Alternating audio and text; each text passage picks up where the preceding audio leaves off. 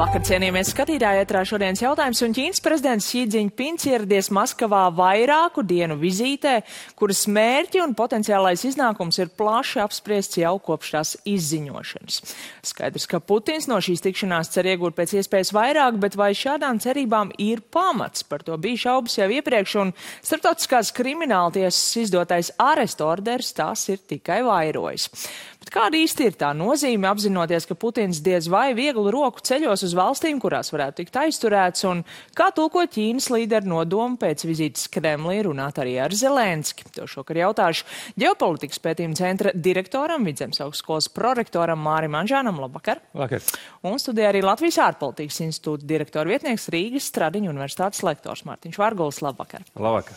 Uh, Dmitrijs Medvedevs, bijušais Krievijas premjers un arī prezidents uz kādu laiku ir draudējis uzspridzināt Hāgas tiesu un brīdinājis tiesnešus, lai tie uzmanīgi vēro debesis. Nu, visticamāk, ka viņš saprot, ka visi jau saprot, ka tas ir tikai blefs. Bet kaut kā jau jārēģē ir uz šo visu, un nekā savādāk, laikam, Krievija nemaz nevarēja reaģēt. Nu jā, tas, ko mēs šodien novērojām gan publiskajā komunikācijā, gan no Medveģeva kunga, gan arī daudziem citiem propagandas kanāliem, šīs jautājums ir nu, pamatīgi iesitis pa paštieņu. Acīm redzami, tas arī ir iesitis pa Putina kredibilitāti. Jā. Tas nav tikai stāsts par to, ka Krievijas prezidentam būs liekts, nevis būs liekts, bet nu, ieceļošana 123 pasaules valstīs ir apgrūtināta, jo 123 valstis ir parakstījušas Romas statūtus, kas nu, ir zem šīs starptautiskās tiesas jurisdikcijas. Tā kā tas ir simboliski, bet ne tikai simboliski, tas ir arī pamatīgs apgrūtinājums. Nu, kaut vai G20 valstis, tāda kā piemēram Brazīlija, ir arī parakstījusi. Ja? Notiekot samitam G20, Putinam būtu grūti uz turieni doties. Ja? Nu, vēl grūtāk būtu doties prom pēc tam. Precīzi, precīzi. Bet tas arī viņa nu, iekšējās aprindās, viņa sabiedrības acīs, viņam pietuvinoto acīs viņu vājina šāds. Tieši pret viņu mērķēts būtībā. Jā, nu skaidrs, ka nav patīkams Putinam un Krievijai kopumā. Nu, tomēr šī starptautiskā krimināla tiesa ir ar morālu autoritāti un apolitiski. Jā. Un tas ir daudz svarīgāk par daudziem citiem simboliskiem žestiem, par daudziem ANO balsojumiem, par daudz ko citu. Bet es arī aicinātu nepārspīlēt nozīmību, jo iepriekš arī ir krimināla tiesa izvirzījusi apsūdzības pret Kadāfī, pret bijušo Lībijas diktatoru, pret Sudānas diktatoru un to pašu Sudānas diktatoru. Viņš arī ceļoja uz valstīm, kuras bija ratificējušas Romas statūts, un viņš netika apcietināts. Līdz ar to nu, automātiski pieņemt, ka viņu visur apcietinās, arī droši vien, nevar. Ja kādā brīdī arī var izspēlēt nu, tādu ļaunu joku, piemēram, nu, pateikt, ka mieru līgumu būtu gatavi apspriest un slēgt kādā valstī, kas ir ratificējusi šos Romas statūtus, un tad pārbaudīt, vai arestēs vai nē. Un, nu, ļoti diez vai. Bet no kā tas tajā brīdī ir atkarīgs no pašas tās konkrētās Tā, valsts nostājas? Precīzi no uzņemošās valsts un tās likumdošanas un tās piekoptās politikas. Ja. Tā ir tajā brīdī ir atbildīga, jo tā ir ratificējusi noteiktu statūtus. Viens stāsts, protams, ir par Vladimiru Putinu, otrs stāsts, kas ir nemazāk svarīgs, tas ir skaidrs signāls arī visiem pietuvinātajiem Putina cilvēkiem, ka šāda veida darbības, ja, jūsu paustais, ja, un daudziem arī runas vīriem un runas sievām, kas aktīvi pauž arī oficiālo politiku, un tas ir skaidrs signāls. Ja, ne tikai tie, kas pauž, bet kas arī pieņem būtiskus lēmumus. Ja, ka nu, process ir uzsācies, un, un tas ir tikai sākums. Ja. Tā kā es pieļauju, ka arī no skaidrs, ka no tādas apgrūtinājuma viedokļa nu, piekrītu pēdējā laikā Vladimirs Putins arī ļoti reti kur ceļoja. Uh, ja ceļoja, tad šaubas, vai viņš tas bija vai nē. Bet, bet stāsts ir par to, ka nu, tas ir signāls arī viņa pietuvinātiem cilvēkam kopumā, varas vertikālai, kas ir ap Vladimiru Putinu.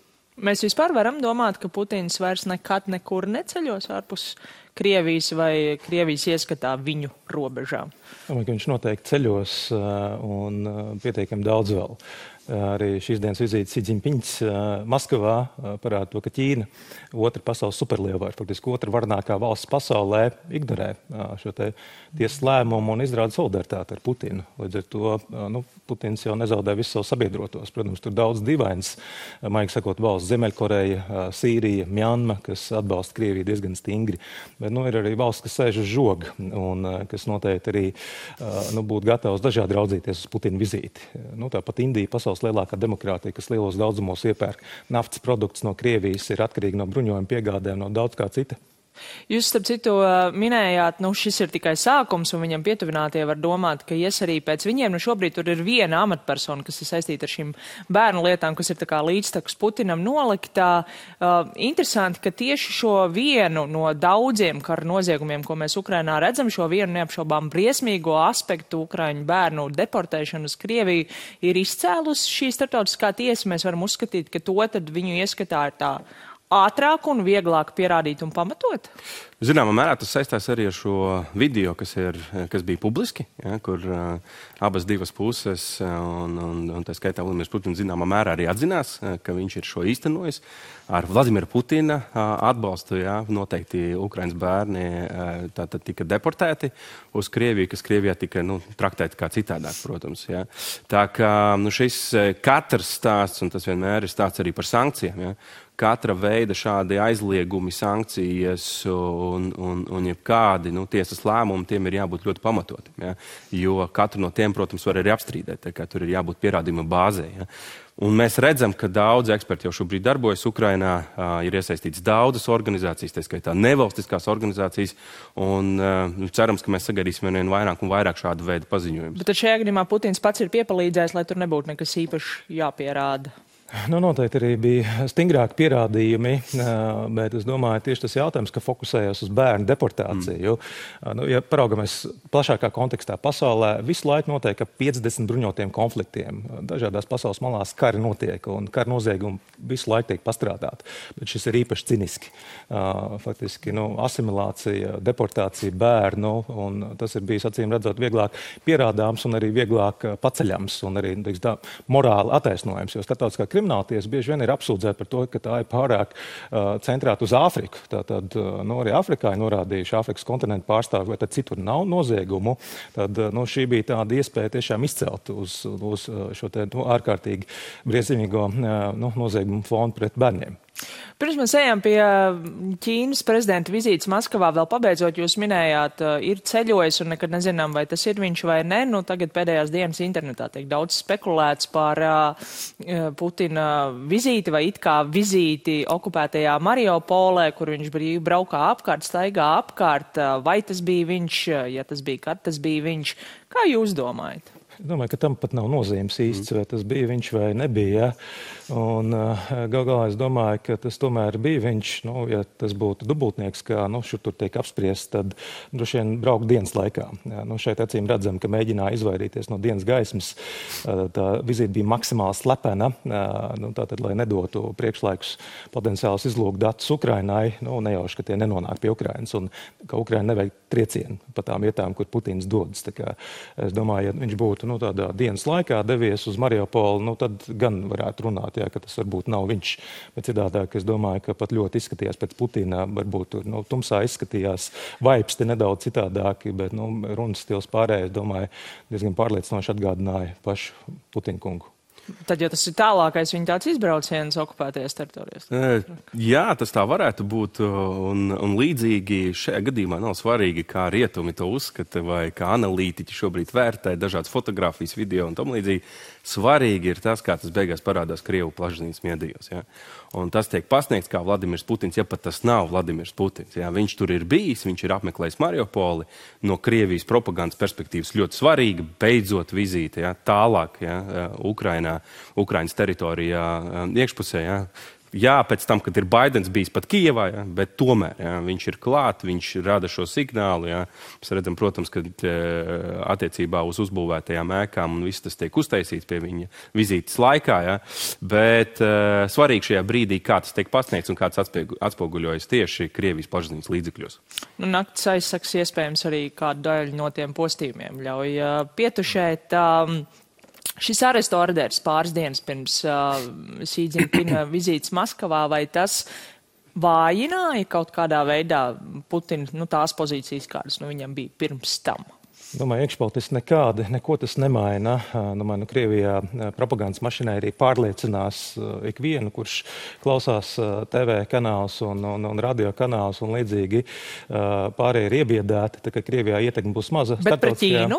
Pret Ķīnu arī. Nu, tas, ka Sīdziņpiņš ir ieradies Maskavā tieši šajā laikā, domāju, tas Ķīnai pilnīgi neko nenozīmē. Arī Ķīna nav dalībniece Romas statūtiem un arī neatzīst starptautisko kriminālu tiesu. Tā kā nu, Ķīna arī pastāvīgi pasvītro nu, valstu suverenitātes pamatprincipu par to, ka nevienam nav tiesība iejaukties neviens cits valsts iekšpolitikā. Un es domāju, nu, šī arī parāda to, ka viņš ignorē šo faktu. Tas pilnīgi neko nemaina Ķīnai. Nu, vienlaikus tas, ka tāda publiska, nu, kaut kādā mērā tomēr pazemošana notiek, un Krievija īsti tur neko nevar izdarīt, tā ir tāda vājuma pazīme, kas droši vien Ķīnā nav lielā cieņa. No mūsu perspektīvām, ne no Krievijas, ne no Vladimira Putina. Es domāju, ka viņam personīgi tas bija aizvainojums, kā, zināmā mērā, arī diplomāti viņa cilvēki nenostrādāja, ka šāds arestu orders netiek neizsludināts, jā, netiek neizdots, bet no, no no publiskās komunikācijas uz, uz iekšieni, uz sabiedrību. Pilnīgi piekrītu, tas neradīs nu, ievērojams atricinājumu. Vēl vairāk, nu, tas, ko mēs atkal novērojam, ja, mm, plašsaziņas līdzekļos un visi šie nu, TV šovi raidījumi bija vairāk par to, redziet, mēs, jums, tais, jā, mēs jums teicām patiesību, jā, atkal, atkal rietumi, atkal pret mums un, un šādā veidā vēršas pret mūsu līderi, nu, kas, kas nav pieņemta prakse, viņuprāt. Trīs dienu vizīti, tas ir ilgi par ko viņi runās, vai tur ir tiešām nu, kaut kas konkrēts, par ko varētu vai nevarētu panākt vienošanos, ko varētu vai nevarētu izlemt? Jā, nu, šobrīd Ķīna ir uh, otra pasaules supervēja, tā nav Krievija. Nu, var runāt par lielā brāļa Ķīnas un mazā brāļa Krievijas attiecībām, bet tās attiecības arī ir daudz kompleksākas. Nav tā, ka melns un balts, ka abas valstis ir uz vienas līnijas. Tikko arī ir uh, Putins arī izteicies, ka tiks runāts par Ķīnas uh, plānu uh, Ukrainas karam.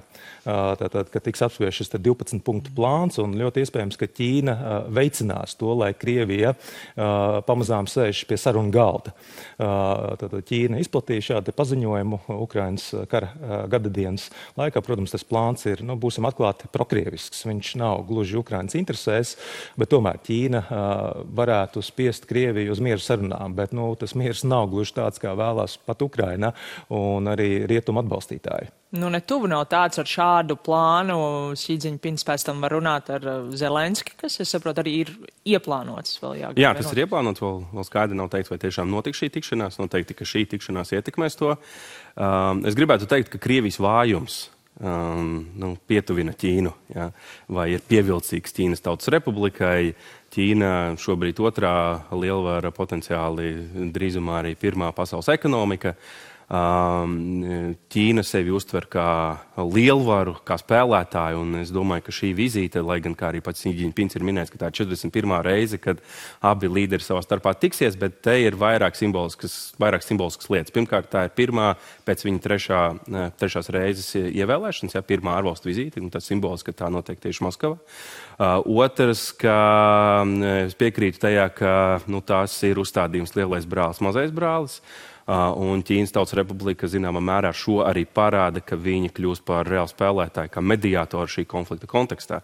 Tas gan nenozīmē, ka mēs sagaidīsim bruņotos militāros līdzekļus no Ķīnas Krievijai. Uh, to, es, to es neparedzētu. Ķīnai zināmā mērā šī ilgstoša konfrontācija starp ASV, rietumiem kopumā, uh, atbalstot Ukrainu, Ukrainai un, un Krievijai, tā ir uh, izdevīga. Bet vai Krievija mēģinās uh, panākt kaut kādas ieroču piegādes šajās sarunās?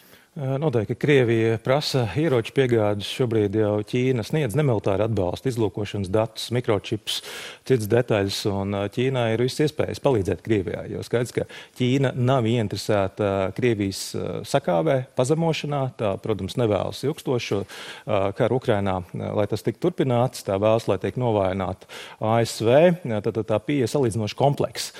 Tad visticamāk, ka spiedīs Krieviju pamazām pie miera sarunu galda vienlaikus vienlaikus arī Ķīna palīdzēs Krievijai dažādos veidos. Tad, tad tā turpinās pirkt gan jēlnaftu, gan dabasgāzi.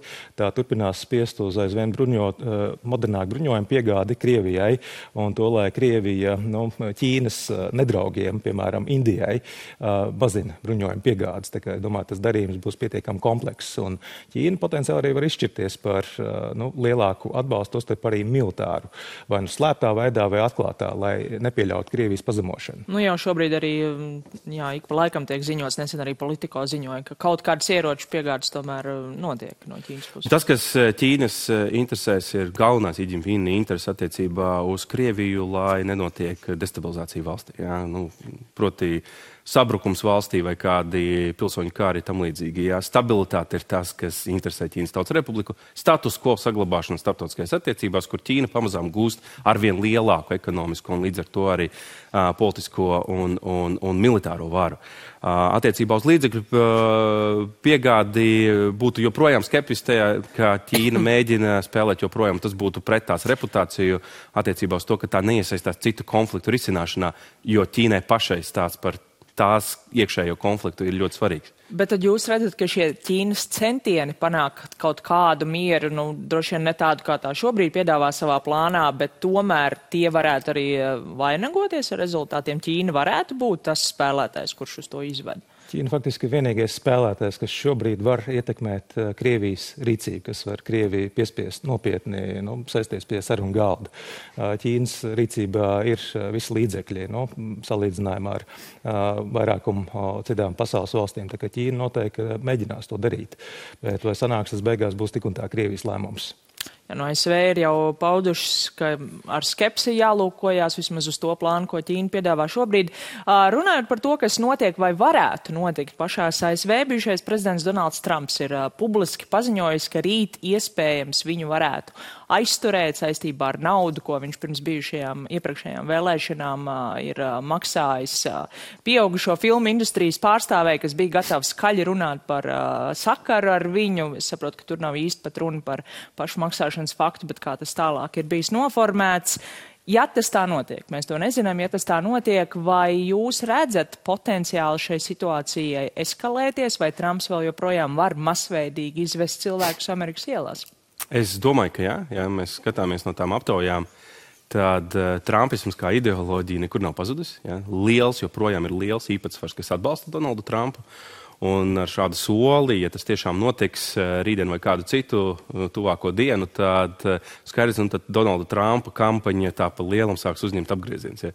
Daudz startautisku attiecību vērotāji, tā skaitā arī ASV eksperti, uzskata, ka tās zināmā mērā tikai pēc tam vēl veicinātu Donalda Trumpa iespējas un, un atkal atgūt viņa to popularitāti, kas būtu Donalda Trumpa pieejas politikas viena no sastāvdaļām. Ja.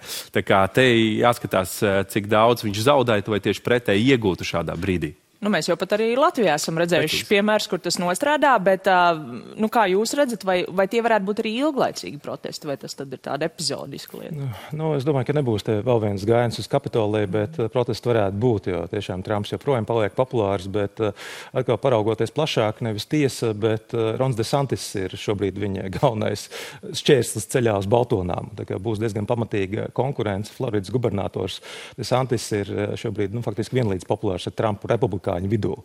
Un, noteikti, cīņa aizvien, aizvien sāsināsies. Un pat ja Trumpu apsūdz, pat ja nu, viņš netiek notiesāts, ASV nu, likumdošana neliedz viņam kandidēt uz prezidenta amatu. Mums jau arī laikam bija Alfrēds Rubiks savā laikā cietumā bija un deputāts, tā kā nu, arī visādas kombinācijas var sanākt. Tas, tas viņam neliekas arī tālāk turpināt ceļu uz prezidenta amatu kandidātu, pat ja viņu tiesā. Jā, nu tas nenoliedzami būs interesants stāsts, kam sekosim līdzi un tiešām redzam dažādas kombinācijas arī šeit pat pie mums šovakar. Paldies jums par sarunu, paldies arī jums skatītāji par uzmanību un tiksimies rīt!